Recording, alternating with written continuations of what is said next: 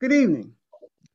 Welcome to our virtual presentation on a community conversation regarding COVID and the impact of the pandemic that resulted as a result of COVID.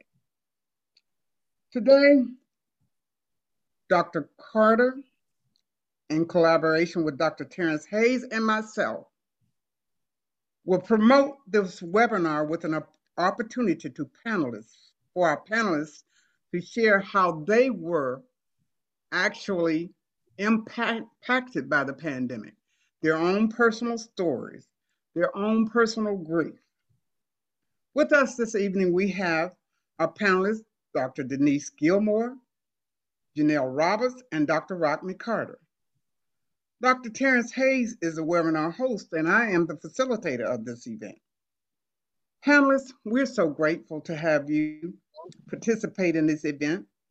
I'll call you each by name and allow you to introduce yourself and share what you will with the community. Janelle. Hi. You...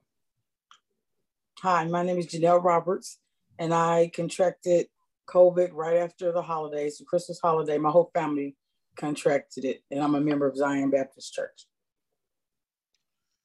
Dr. Denise. Good evening. I am Denise Gilmore. Uh, I'm associate minister at Zion Baptist Church.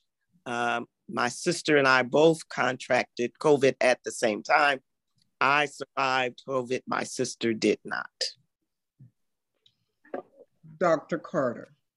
Hi, um, thank you, Dr. George. I am uh, Reverend Dr. Rockne Carter. I'm the senior pastor of the Zion Baptist Church. I'm a resident chaplain in the Kettering Health Network.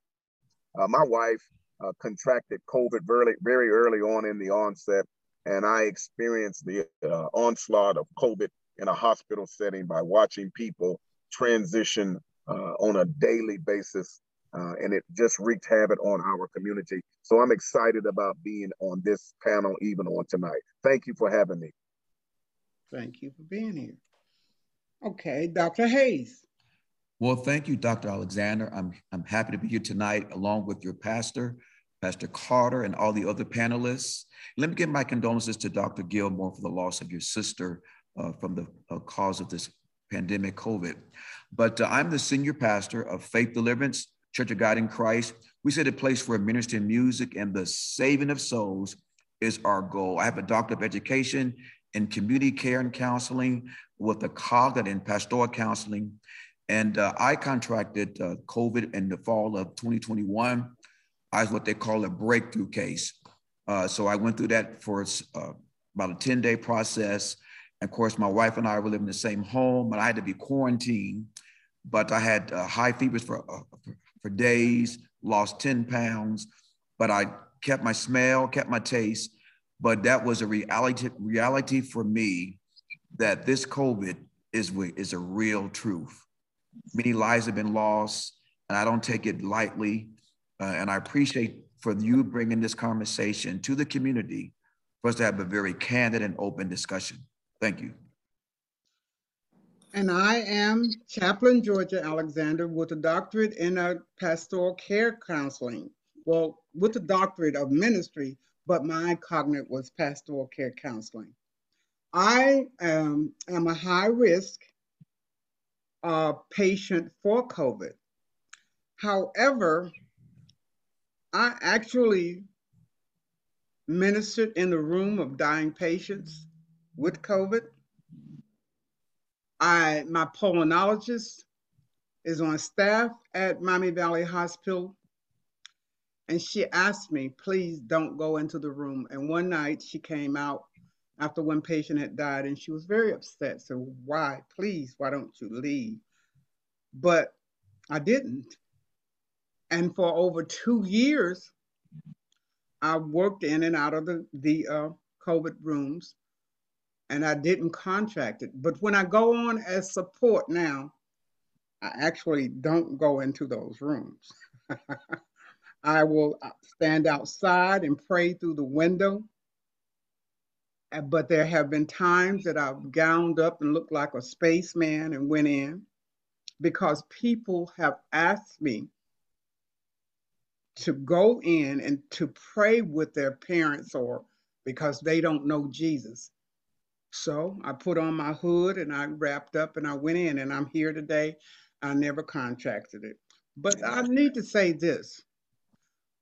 Two weeks before they shut shut us down, maybe a month before they shut us down with COVID, I was stricken with COVID-like symptoms, but they had never heard the name of it.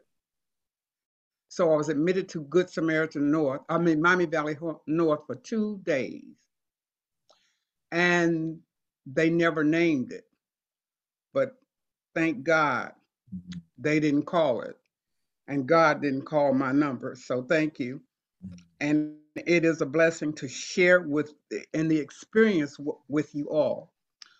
And I'm first going to call on Janelle and ask you to share your experience with COVID, a household stricken with COVID. Okay. Um, right after the holidays, well, I know I, before Christmas, I attended two funerals and they both died of COVID. At one of the funerals, it was a covering, at the other one, it wasn't. I also had classmates that said they caught it too, but I don't know if I got it there. I'm assuming that's where I caught it. Um, plus, I had relatives out of town that had it. And my niece came in town. She was vaccinated. My mom was vaccinated and they was able to stay home. I was just real tired. It just made me tired. I just got, I laid in the bed and I was sleeping. And my cousins that had it before me gave me a heart monitor to test it and uh, I mean a heart tester and um my cap, my oxygen level was hitting at 58. And she's like, Oh, you're, you're dropping, you're dropping. And I'm like, I'm just tired. I'm fine, I'm okay. She said, No. She said, I come back and it's at 58. We're going to the hospital first thing it came to, it was low. So she rushed me to the hospital. They took me back right away. I went to Grandview, got excellent care there. My mom, she didn't have to be hospitalized, but my sister was hospitalized after me. And I believe my niece went in before we did. My um, sister's oldest daughter, she went in before we did, and she was at Miami Valley, and she was there for quite a while, but she has underlying conditions. So that's what really got her. Um, before that, we was making sure we took our zinc, our uh, oregano oils, our vitamin B, out our vitamins. To me, I was just really tired, and I did have muscle sores. But probably after three days, I felt better. I was able, you know, I always was able to go to the restroom and all that by myself. And my uncle had told me before, make sure you move around you have to, you can't just lay there. You have to move around. So in the hospital, you know, I walked and did what I need to do, and they did exercise with me, and it just made me tired. Told me to sleep on my stomach. I did that. Was fine. I had to take steroids. They gave me steroids, and uh, that made my um, diabetes go up. So they gave me medicine for that. But I ended up losing like 20 pounds, 25 pounds with that. And I just drank a lot of ice. I was craving ice, chipped ice for some, and I'm not an ice person. I was craving chipped ice for a long time. But other than that, I didn't lose my taste. I didn't, matter of fact, my smell was more potent, so it made me not hungry because it was just hitting me. I didn't lose my taste nor smell. Like most people, never that. I was just tired. Um, I'd like to ask you another question. How did that affect you emotionally or spiritually. Being um, in a household of people with a, or, and I would say it like this: these are, these are my terms. You were living in a death threat. Everybody was stricken with COVID. How did it it impact you in your mind? I, I think I got a little bit depressed, but um, to me, I just did what the doctor said, rested. Um, like I said, tired all the time. Uh, I was on oxygen. I just did what I was told to do, but it did. I did get a little depressed. But as far as um, I, people think I'm crazy, but had I not gone to the hospital and if I had um, died, I would have been okay with that too. I'm sorry to say that because I know the Lord. Amen. And I know I was Amen. going to a better place. Yeah, that's encouraging. That's okay. I knew that the Lord had me either way, but I just thank God because my uh, niece My sister's younger sister, my niece Michael, she took care of everybody. She ran, make sure we got what we needed. She took care of my mom while we was in the hospital. And we had I had the best care. I cannot complain. Grandview was great. They was excellent. I had the best care there. And when I got home, she took care of us because she was home for Christmas. We was just blessed. My family was blessed. We looked after each other. My uncle and them had it. We took care of them, made sure they had what they needed and they got what we needed. And I was just blessed to be in a family that serves the Lord and we look after each other. And we were blessed. And Pastor came in, he prayed over me. So I knew I was gonna be all right. I know I was gonna be okay. Okay. Dr. Carter, are you there? Dr. Gilmore, would you like to share your experience? Okay. Uh, sure. So I um it's been a year since my sister died. She died in January. And and while uh we're not really sure where she contracted it from or I contracted it from. We were both still working. She worked for a daycare and I worked in the school system. Um, but I was uh, kind of sheltered inside of the office, so I wasn't around many of the kids. Um, one of the things that I noticed with her was that she was uh, sick around January 15, Martin Luther King's uh, birthday celebration time. Uh, and she was sick that day she was off. And I was asking her questions then. Uh, and she said she she was hurting in her body and she couldn't move and she couldn't sleep. And the next day she got up and said, you know, she had prayed about it because she loved work. And she said she felt much better and she went to work. Uh, my concern was then she came home maybe a week later and told me, or two weeks later, and told me that her coworker had COVID. And I was trying to ask her about how, you know, what were they doing? Why wasn't she quarantined if her her co-teacher actually had it as well. Um, but nevertheless, uh, I came down then with symptoms. Um, I had a uh, fever and nauseated, and I immediately went and convinced her because she was still kind of, she was tired, but she was still moving and still doing. Uh, so we, I said, we need to go get tested. So we we thought we were going to a drive-through. It was really cold. We thought we were going to a drive-through. And so when we got there and found out we needed to get out of the car, we were both like, oh my goodness. Um, but I went ahead and got out of the car and I didn't pay attention to the fact that she didn't get out of the car. And she didn't get out because she was so tired, she really couldn't move. So I went and had my COVID test, um, came back. This was on a Saturday when I came back and got in the car, then we went and got some soup or something to eat because both of us didn't really feel like eating anything. Uh, came home. She ate a little bit of the soup and a little bit of the uh, the sandwich she had and said she was full. And uh, my results came back that I was positive. Uh, asked my doctor what to do, and he told me uh, to get the vitamins and all the stuff that I need. So I was pushing that on whatever he told me to do, I was giving it to her too, although she hadn't been diagnosed yet. So she didn't go until that Saturday, that Sunday. So she went on that Sunday and got her results back um, that Wednesday or maybe that Tuesday. And by Saturday uh, of that same week, my sister was dead. So I'm not sure if I am sure COVID was definitely in her body and was racking uh, havoc with her body. Uh, I think the thing that I would tell people is make sure that you are paying attention to what your body is telling you. Uh, mm-hmm. she was in pain. I couldn't get her to go to the hospital. I wanted her to go to the emergency room. I couldn't get her to do it. And finally, um, she was just in in I, her body couldn't take no more. Her body couldn't take anymore. We rushed her to the hospital. Uh, the paramedics, mm, I won't go into all of that craziness with the paramedics, but they were not the best paramedics in the world. But we got her to uh, Miami Valley Hospital. And once we got her there, uh, COVID restrictions were still in. So everybody could not go in. Uh, and we went in, I could go in. Um, and they were trying to resuscitate her and they could not uh, resuscitate her. So uh, she probably died at the house, but they were didn't want to pronounce her dead at the house.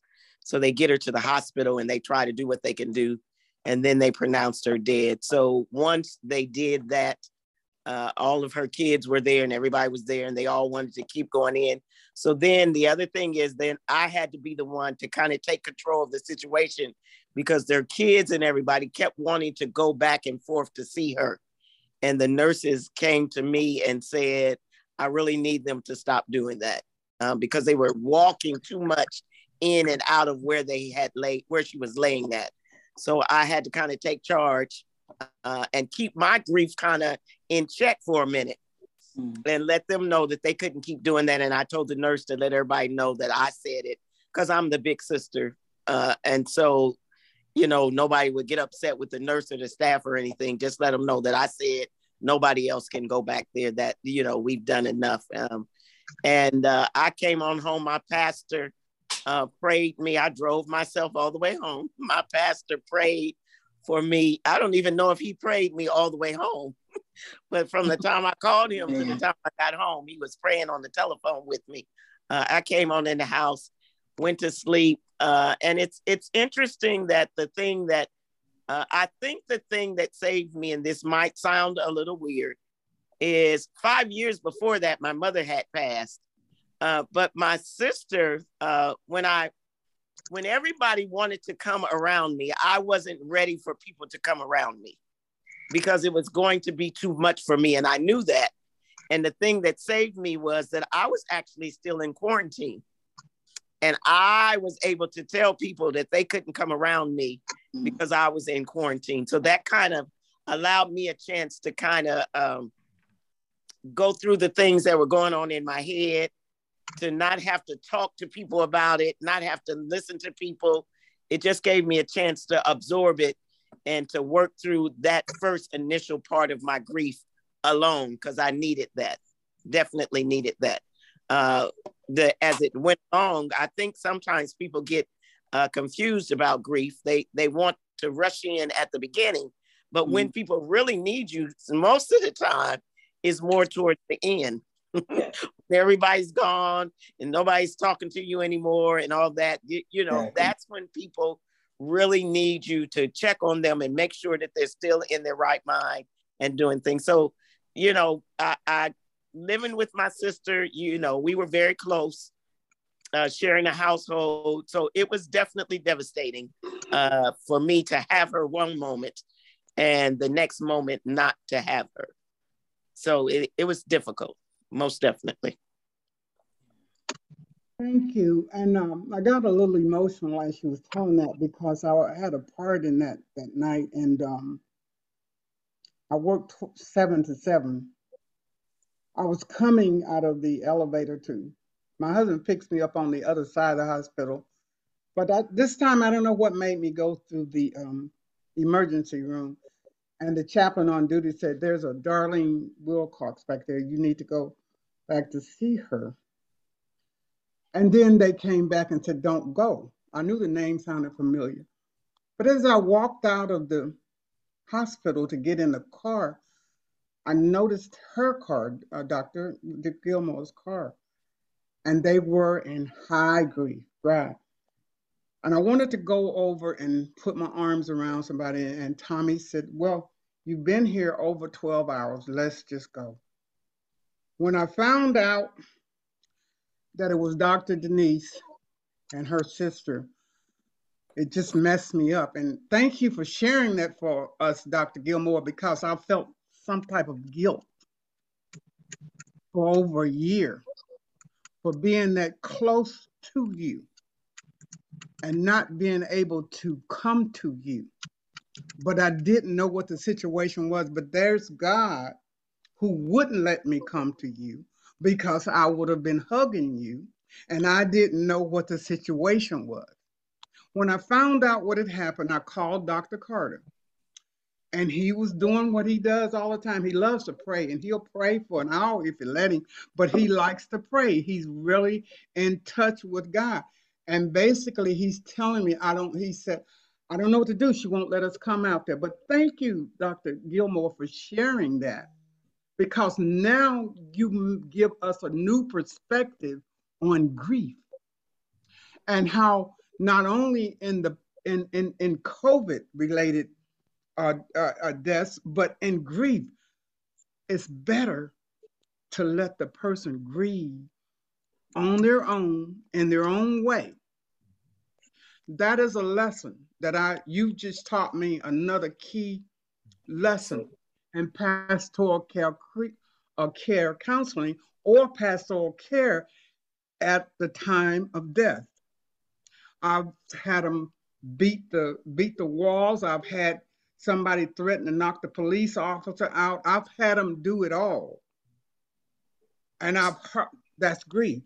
But thank you for that wonderful lesson. It's not wonderful for you, but it is quite important to know how to respect people and their boundaries during the time of grief.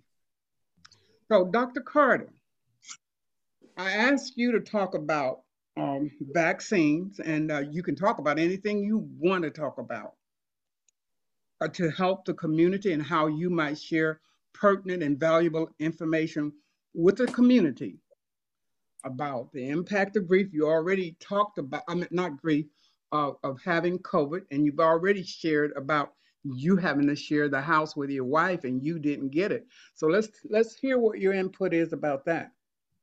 Well, um, Dr. George, I, first of all, I want to um, go back to uh, Dr. Denise for one second, if I could. Mm-hmm. Um, and I, I too was very sorrowful on that occasion, on that evening. I can still remember it like it just happened yesterday. Sorry, Dr. Man. Denise, I want to ask you a question uh, about what you might think your sister's state of mind was, because in the community, we have people who are hesitant to acknowledge the symptoms. And if they're hesitant to acknowledge the symptoms, they may be slow my, to my, get my. the treatment. And if you're slow to get the treatment, that thing can jump up on you. And by the time you get around to even trying to get diagnosed or trying to get the treatment, it might be a little bit late. And so, my question is do you believe that your sister might have been fearful about the reality of the symptoms that she was having? And that was blocking her from taking the initiative to go get further testing or to get medical care, which might have detrimentally impacted her ultimately in the end. Because it is my premise that we have a number of different people in the African American community who are experiencing symptoms or maybe experiencing symptoms who are slow to go to the medical practitioners out of fear, out of a traditional distrust or anything, uh, and get the treatment in a prompt manner. Do you believe that your sister was slow to get her medical condition diagnosed and treated? Uh, she was definitely slow in getting it, and I'm not sure. I can't speak on why. I yeah. I I pushed a lot for it, um, and I and I think I I think maybe at that point she she wasn't sure uh-huh. or she didn't want to, let's say that she wasn't sure and she maybe didn't want to know. That's right. There you uh, go. Yeah, That's I, right. I think she might have been to that point where if I got it, I don't want to know. I think it'll yes. pass away. Yes. And it won't be this. All I need to do is just rest. Yes. yes. And I think that's yes. probably more of what she was thinking. And I will add that on that day, that Saturday, uh, when she went into the restroom, um, I'm not sure what she was doing. I don't know if she was getting herself together to put her clothes on so I could take her to the emergency room mm-hmm. or what exactly she was doing. Uh, because I, I went in there to check on her because she made a noise that didn't sound right to me. And I looked at her and I, you know, again, I said, do I need to, I need to take you to the hospital. Let's go, you know, let's go to the emergency room. And again, she just was like, I'm okay. Uh, and just that quickly, Yes. uh, probably 10 seconds later, uh, her her granddaughter had gone in there and her granddaughter came and got me. And just that quickly, my sister had, um, at that point, she was passed out. She probably was in a coma or something, but yes. she Yes. had passed out. And I, I'm not sure if she was just, uh, and, and let me say this, there was a lot going on in her life. Uh, yes. so Yes. maybe she was tired. Maybe she she she was very spiritual. So Uh-huh. she may even was like, I'm just ready to go home and be with the Lord. Man, Uh, yeah, Yes. That's right. Yes. I, I can't, I don't know. I know what I Okay. wanted her to do. And I know what she wasn't uh capable or willing to do at that time. Yes. So Well, I thank tried you. to push. Yeah, I tried to push, but I, I couldn't get her to do. Yes. Thank you. Thank you for that. Mhm. And, and, and Dr. Georgia, as I can go in and, and tell a portion of my story, those of you who know my wife know and understand she's probably one of the healthiest women in the city, even at her age. She takes her health and her diet and her exercise and all that very, very seriously. So when we were partnering with public health through the West Dayton Caravan of Churches, we had public health have a mobile unit on our church property on a Saturday, I believe it was, um, to test the community. Uh, what I was told was it was one of the largest turnouts in West Dayton. We had a number of different people, maybe 250, 300 people, 300 people in that eight hour time frame come and get tested. Uh, and we were very excited about that. Um, um, one of the things that happened was a couple of days later, my wife got a call and said that she had tested positive for COVID 19. And this had to be early on in March or April of 2020. And my wife was asymptomatic. That means she had no symptoms. She didn't feel anything. Uh, but, you know, we thought it might have been a false positive. But in any event, we dealt with it as if she did have the actual COVID 19. Well, she came home and she want she should have quarantined, but she didn't. And I thought she wanted me to catch it too. You know, everywhere, I, everywhere I was, there she was. And I said, Well, maybe you quarantined for 10 days, but she was running in behind me, and I maybe you want me to catch it. Is that what you want? But she never ever experienced any symptoms. Okay, never, never slowed down, never changed anything. She just stayed home uh, for 10 days or so, got tested again and was negative and went on back to work. Um, what, what happened to me was that I then was accepted into the chaplaincy program of the Kettering Health Network, and I was put on the almost the front line. Um, and what I found out was that African Americans were the number African American males were the number one demographic in not only catching but dying from COVID. And the second demographic was African American females. And so what it what it said to me was that in some particular way, African Americans always seem to get the short end of the stick when it comes to healthcare. Mm-hmm. Okay, and so we have a distrust for healthcare, and so some of us will not go to the doctors. Some of us will not, even if we have symptoms, we'll stay home and we'll trust God, we'll believe God, but we won't be uh, uh, uh, ready to go and face the music and get possible treatment. We have a hesitancy there. Uh, and so I experienced that, but I also saw uh, a high rate of death uh, when, when COVID was at its peak. Um, and I saw African Americans passing away of this insidious virus at a rate that was disproportional. Uh, and so we had to try to get the word out for people to get tested. There was a hesitancy in testing. African Americans would not get tested. They that's from an inherent distrust of the healthcare system. If you go all the way back to the Tuskegee experiments and such not, we understand why. But I had to get tested so that my my flock would get tested. I not necessarily uh, believed in the vaccine that way, but if I wanted to have the people that I spoke to, the people that I represented, entertain the thought of being vaccinated, it was important for me to be vaccinated. So I was vaccinated twice and a third time, even with a booster. So I wasn't worried about me particularly. Uh, I was trying to be an example to our demographic because with systemic racism and disparate healthcare outcomes according to race, according to zip code, according to gender. I knew that our people would be at the higher end of this particular pestilence, and it was. But the silver lining is that we came along and, and, and we started getting uh, uh, uh, vaccinated. And the vaccine and the boosters, even though they will not particularly save you from catching one of the variants, even with pre existing conditions, if you are vaccinated, the data seems to suggest that you might not be a candidate for death. And so that was our concern that we get people vaccinated, that if they catch one of these variants, that they might be afflicted, they might suffer for a moment, but they might not suffer unto death. And I think that the data has even uh, suggested that to us and played out that way. But that was that's my experience. Uh, the numbers are coming down at the hospital, and uh, the communities are relaxing protocols. They are relaxing restrictions. Um, uh, but we still want a social gap. We want a social distance. We also want to continue to wear masks where we can.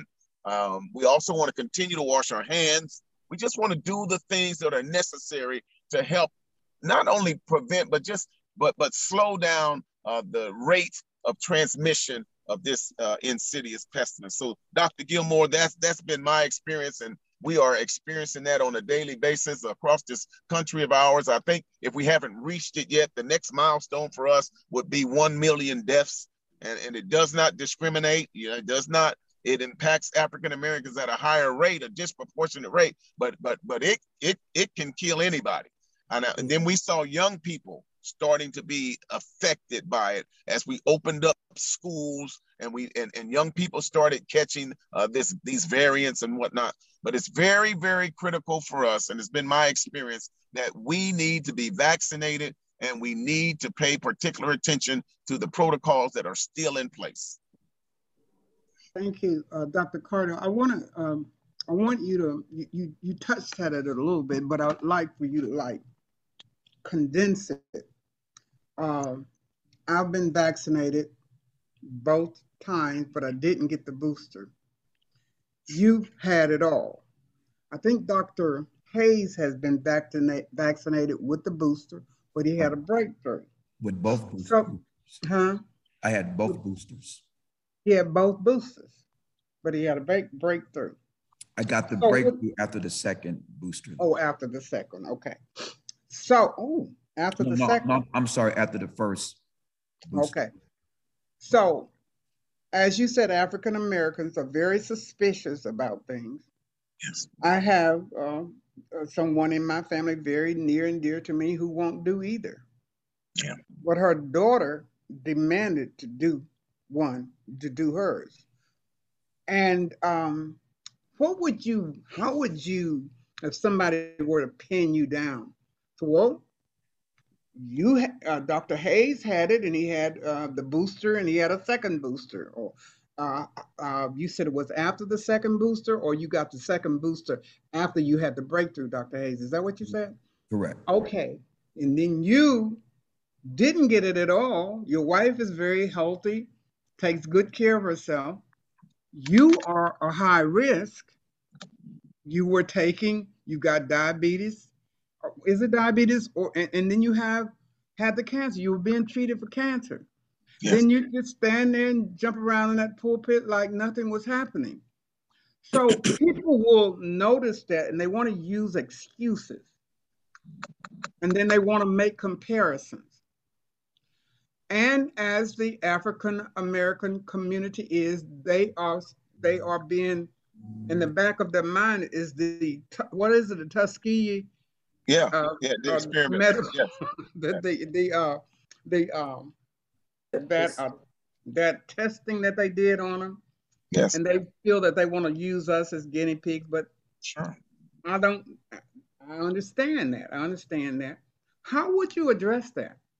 Well, I thank you, Dr. Georgia. One of the things that we did was I um, I was encouraged to do an op-ed on the hesitancy uh, of taking the vaccine in the in the community. Uh, and I use myself as an example of going forth and getting the vaccine. and, and I think one of the questions that I have is, is whether or not, you know, we should try and make that mandatory. I don't necessarily think that it needs to be mandatory because I think it needs to be a choice that we make. But there, there are two instances where it is not mandatory. I mean, where it is particularly mandatory. The first is young children being inoculized before they enter into school.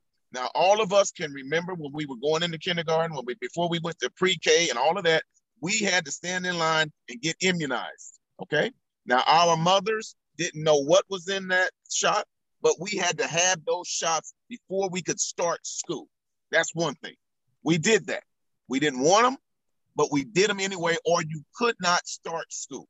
The second thing, place that where it's almost mandatory, is in the military. In the military, they shoot you in both arms. You don't know what's in there. If you act like you don't want this shot, you will not be a military member. Okay? It's just that simple. And that is to, protect the body against all types of infectious diseases smallpox, chickenpox, measles, you call it whatever you want. Okay? Now, what we have with our freedom of choice is we have the choice to decide whether or not we want to take these particular immunizations. Well, it is my understanding and it is my thought even now that these uh, immunizations are critical to our survival. Okay. And I was encouraging people to pray on taking the shots. Okay. Um, I didn't believe in the in the conspiracy theories of of them trying to uh, insert a chip in you or to do X, Y, Z with you and your body. Okay, we can conspiracy theory ourselves to death if we want to. Okay, I also did not uh, uh, buy into the former administration's uh, thought process of this being a total hoax. Okay, it wasn't a total hoax. It was never considered to be a total hoax, even by the former president, because he has received some of the finest care in the world associated with him contracting COVID, which he never told us about. Right. But he told the population at large that it was a hoax. Okay. Mm-hmm. So it is the decision that should be made. It should be prayed over. It should be made in consultation with medical professionals. Your primary phys- uh, physician should be critical to you in your discussion, and then you are to make a decision.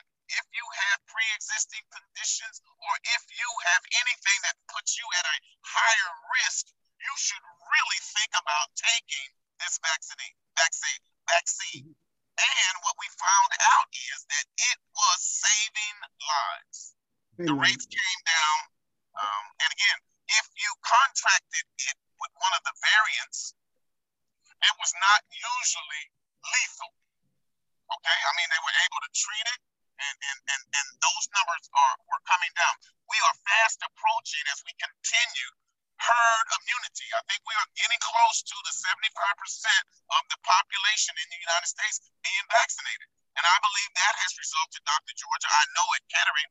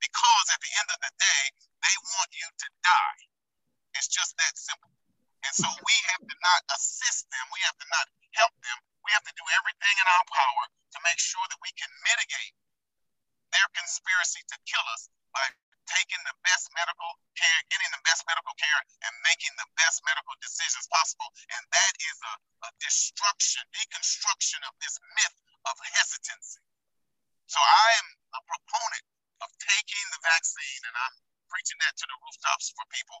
Uh, and I also, like I said, I did an op-ed in the Dayton Daily News that was very popular as we all come together to try to combat this insidious virus. What um, what I'd like to say, I, I really appreciate that information, and it is um, it's going to be uh, there's we there's going to be conflicting stories, and and and true to what you're saying, we're getting near uh, herd immunity. I think today there were no deaths or no patients, no COVID patients at Premier or down at downtown. I think that that's what I, uh, someone gave me the information. But um, what I'm also, we've got these sports figures, we got these high profile figures who won't do it. Yet, if you go, if they go overseas or they take a trip to a foreign country, you have to take vaccinations. I had I went to um, Europe and I went to Turkey, well, uh, and uh, I had to do several shots before I could get out of the country. And these people travel overseas and they get those vaccinations to go overseas, they don't know what's in the needle then. And yet we will have a high profile figure who will use their influence to bring the others along with them not to take the vaccination. Then you have someone else who backs them, who opens it up so you can pay, play the sports because you're so good. You see how we work against each other. You are such a great athlete. So we will go through all of the the uh, the uh, the trouble or, or all the processes of get of lifting that just so you can play uh, in the playoffs for the next three months or two months or however. So we fight against each other. However, we still have to look out for for our own. And as you said, there's a disparity. There's yes. a disparity in our medical care because some some of us as blacks can't afford the medical care. Care I had to do an article on uh, black women losing uh, having that infant death. You had we we were they were at your church with that. Those children um, um, that that uh, that um, death uh, thing. Yeah, infant mortality. Yes. So and and and then there was a high profile person, very very high profile who went into the, um, I think it's the um, Sinai Hospital in Los Angeles, real, real Cedar Sinai. Cedar Sinai Hospital in in um in um in Los Angeles, and they let her let her die because they said she was just complaining. They she said I you gotta let I gotta have a C-section. In too much pain, and she died. And so they they got they really got taken uh, through the roof financially.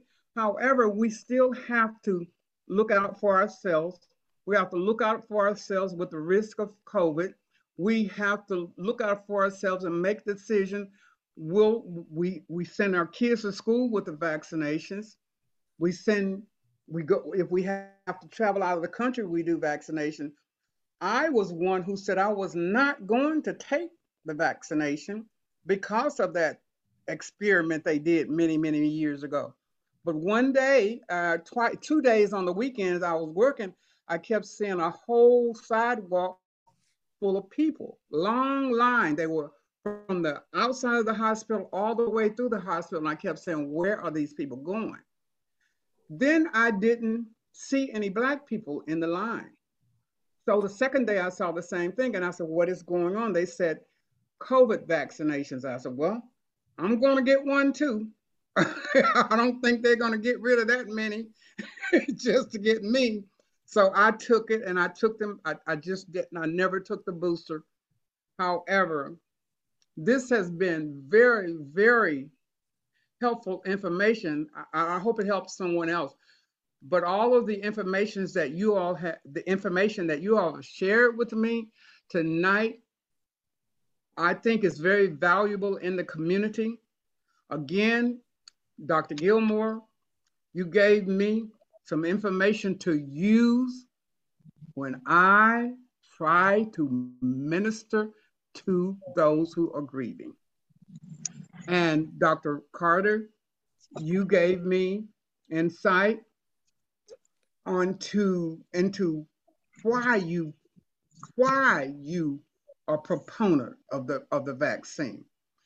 Dr. I mean Janelle, you gave me some really good spiritual insight that you were so tired you didn't feel like doing nothing. And if I die, I'm saved. that's dying that's is life. That, you said to die is to live for me. That's right. So that's a great testimony. And Dr. Hayes, who he's just, I never knew you were that sick. I never never really knew that you were that ill. And you did everything you could to take care of yourself. But we're all testimonies up here. Uh, we've given this this information. I believe if somebody would hear it, they will be helped. And thank you, Dr. Hayes, for working with me, being patient with me, with my lack of technical abilities and cyber stuff. I just I'm I'm, I'm learning though, but I think it was a very useful session. And um, anybody else want to share anything? Doctor Dr. Georgia, can I say something before we get off of the line? Yeah. Um, I, I want to put this out there in the atmosphere. Um, there's after the uh, brutal uh, murder of George Floyd, uh-huh. there was a wave. There was a wave of, of, of, of reform um, that was proposed across the country, not only limited to police brutality, but the it resulted in the acknowledgement of systemic racism.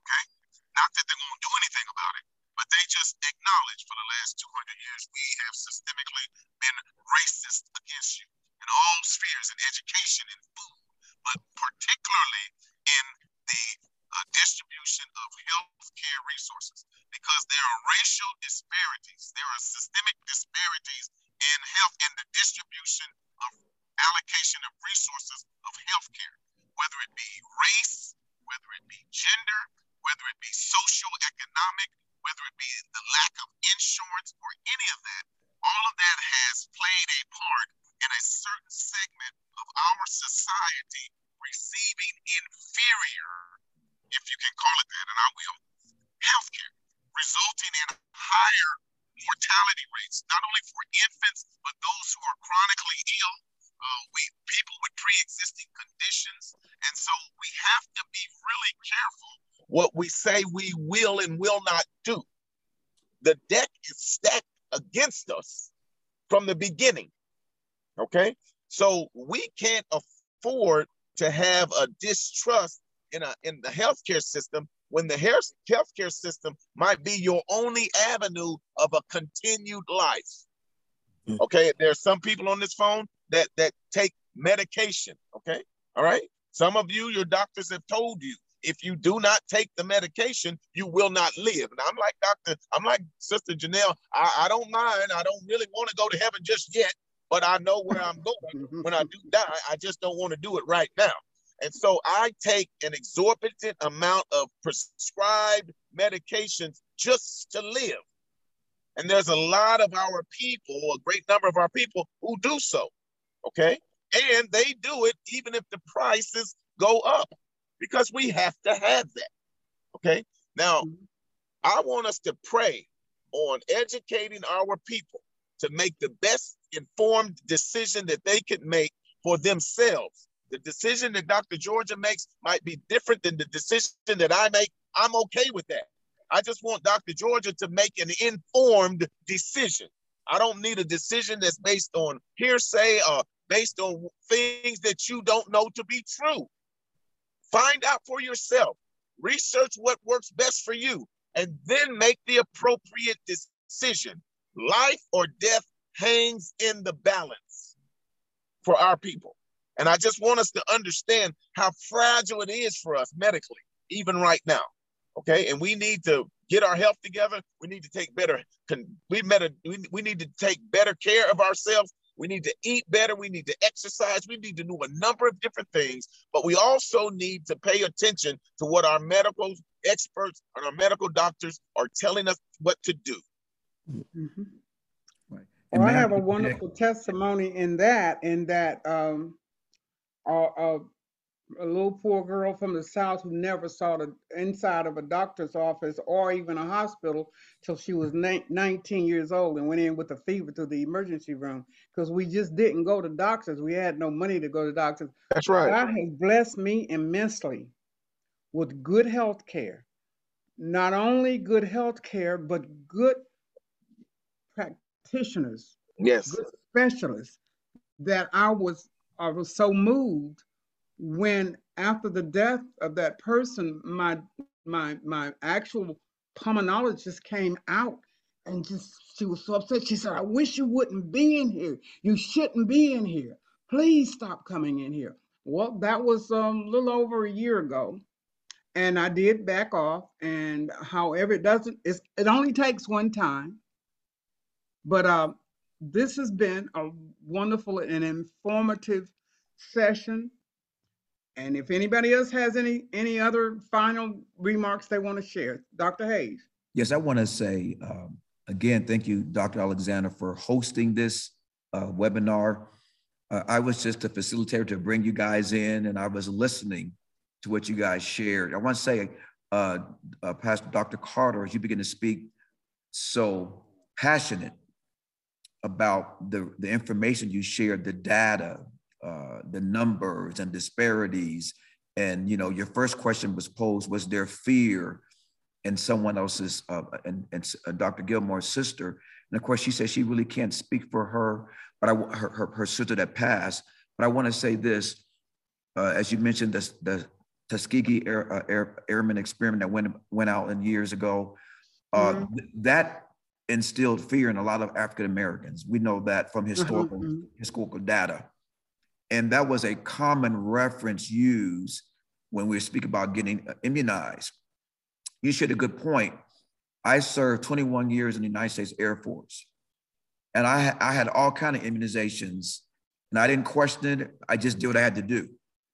Uh, so, but the fact is though, but because of the conspiracies and the hoax I think tonight we have witnesses that this was not a hoax.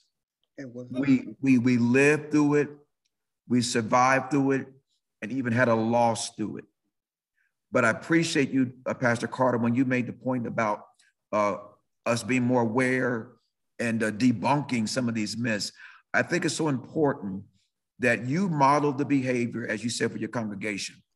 Uh, you asked a question, uh, Dr. Alexander, about what do you do if someone just don't want to take this, uh, uh you know, vaccination. vaccination. And I think, as Dr. Carter said, you know, he don't feel like it should be so necessarily mandatory, but I think the choice need to be made, and that we need to make a conscious decision: do we want to live or do we want to die? And by making the the, the conscious decision, I chose not out of fear. That's right. I respect the science and I and I respect God. God made man on this earth, the medical doctors. I go to a medical doctor. I see a medical doctor when I need to. If I gotta have a, if I have a headache, I'll take me an aspirin. You know that's right. But my point is, we trust in God. Yes. In all that we do. And there's a scripture that I have to use when persons would want to be in an argument about this situation. Mm-hmm. Romans 14 and 5, Pastor, was my go to. One man esteemeth one day. All right, now. Another, another esteemeth every day alike. Mm-hmm. But let every man All right. be fully persuaded uh-huh. in his own mind. That's so right. I too modeled the behavior for my congregation. That's right. Amen. Uh, I wore the mask, washed my That's hands. Right. I got the both shots That's uh, right. and booster. That's and yet right. I was impacted. But the fact was, I didn't make it, I didn't make it, I, I didn't speak lightly about it or against it. I just set the example. I did, I did what was necessary for me, my wife, my children, my grandchildren. Yes, sir. And I concur with you I believe we are in a better place because of the immunization that was taking place, as well as God who we serve. That's right. So we got to thank God and everything give thanks. So Dr. Georgia, thank you again thank you. Uh, for this, this great conversation. Because again, you know, as I heard Dr. Carter say, as African Americans, we have opportunities to get health care when we should get it and, and, and, and, and fail not to not take advantage when we get it. Let me say this before I close out. I was invited to go to the Five Rivers Healthcare Center on West 3rd Street on the day. And when I went to that facility, it is a facility that's in our community that provides uh, health care for Dayton public school students. Not only do they give health care, but they get eye exams, dental. Yes. Even uh, behavior uh, care, health, health care for those maybe dealing with mental issues. Mental illness. That's right. Mental illness. So that right. is right in our back doors. And you know what? The numbers of people enrolling their children is down. Yes. But my people are destroyed for the lack of knowledge. When we get information, we ought to tell our brothers, our sisters, our neighbors. And not only is it for children, but even It's adults adults. That's right. can go That's get right. some care. So, right. as you said today, Dr. Georgia, this is for the community to hear and share, and you brought it to us, and we thank you. Thank you so much. Thank you. Anybody else? I am so grateful, uh, Sister Janelle and Dr. Gilmore. You helped me with a burden that I've been carrying for a year. and I'll never forget me calling uh, Pastor Carter after he had talked to you. And he was he was he was emotional too. He said, "What can we do? She won't let us come out there. I mean, what can we do?" So you have a loving pastor, a caring pastor, you have a loving congregation, you have a wonderful colleague in the ministry as associate ministry over at Zion Baptist Church. And thank you for your information. Thank you all because it's been very helpful. Amen. Thank you. Any anything else? Who want to lead us out? Just lead us out. Since you brought it in with a prayer, end us with a with a with a No, short no, thank no, you. no, no, no, Dr. Georgia. This is your thing. Will you close us out in prayer, please? Come on, somebody. Okay. Gracious and loving God, we're so thankful. Even things that we take for granted, you bless us with it. I never thought about this opportunity, but God, you blessed today. You've spoken today in the hearts of many of us in the community through these, your people uh, that served as panelists. God, may we go forth from here, striving to do better every day, and may this information meet, reach the hearts of the community. Thank you for Dr. Hayes. Thank you for Janelle. Thank you for Dr. Gilmore, and especially thank you for Dr. Carter, who struggled so hard to get on, but he's on, and we thank you. In Jesus' name, amen. Bless you. Amen. Thank you so much. Love you. bless you guys. Love All you. right. Good night. Good night.